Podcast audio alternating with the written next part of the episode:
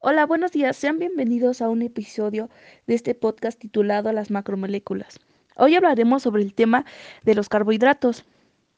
Nuestro equipo está conformado por Valeria Chávez Alanosa, Carlos Froilán Santos Montiel, Gustavo Mungía Lucas y una servidora Yamile Leonor Gómez Dorantes.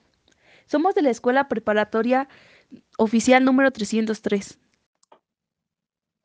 Los carbohidratos, también llamados glúcidos o hidratos de carbono, son biomoléculas que contienen carbono, hidrógeno y oxígeno que están formadas por moléculas de azúcar que al descomponerse crean glucosa, sustancia que sirve como combustible del cuerpo, ya que proporcionan energía y potencia en todas las funciones.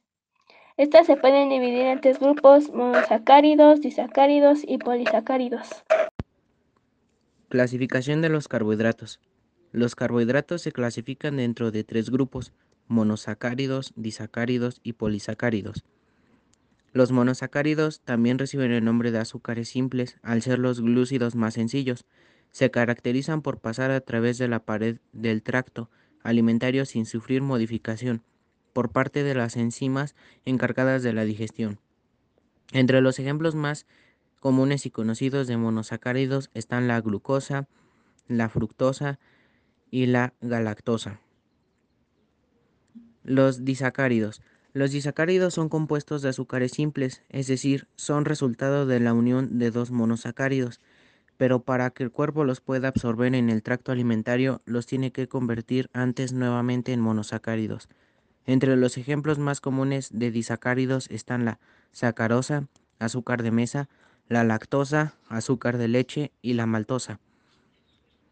Después siguen los polisacáridos. Son hidratos de carbono de mayor complejidad que los dos anteriores.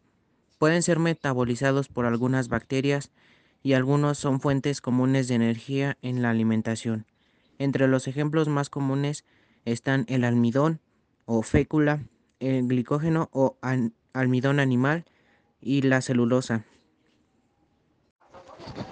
Funciones de los carbohidratos.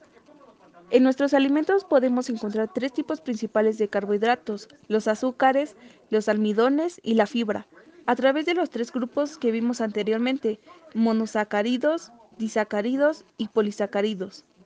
Estos tienen funciones muy valiosas e importantes en nuestro día a día, y aquí mencionamos algunos ejemplos.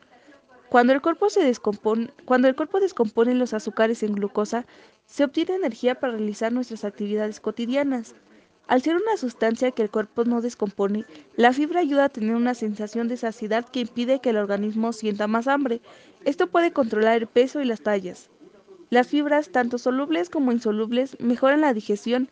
Además, la soluble reduce niveles de colesterol y regula el azúcar en la sangre lo que relaciona con un menor riesgo de sufrir enfermedades cardiovasculares, obesidad y diabetes tipo 2.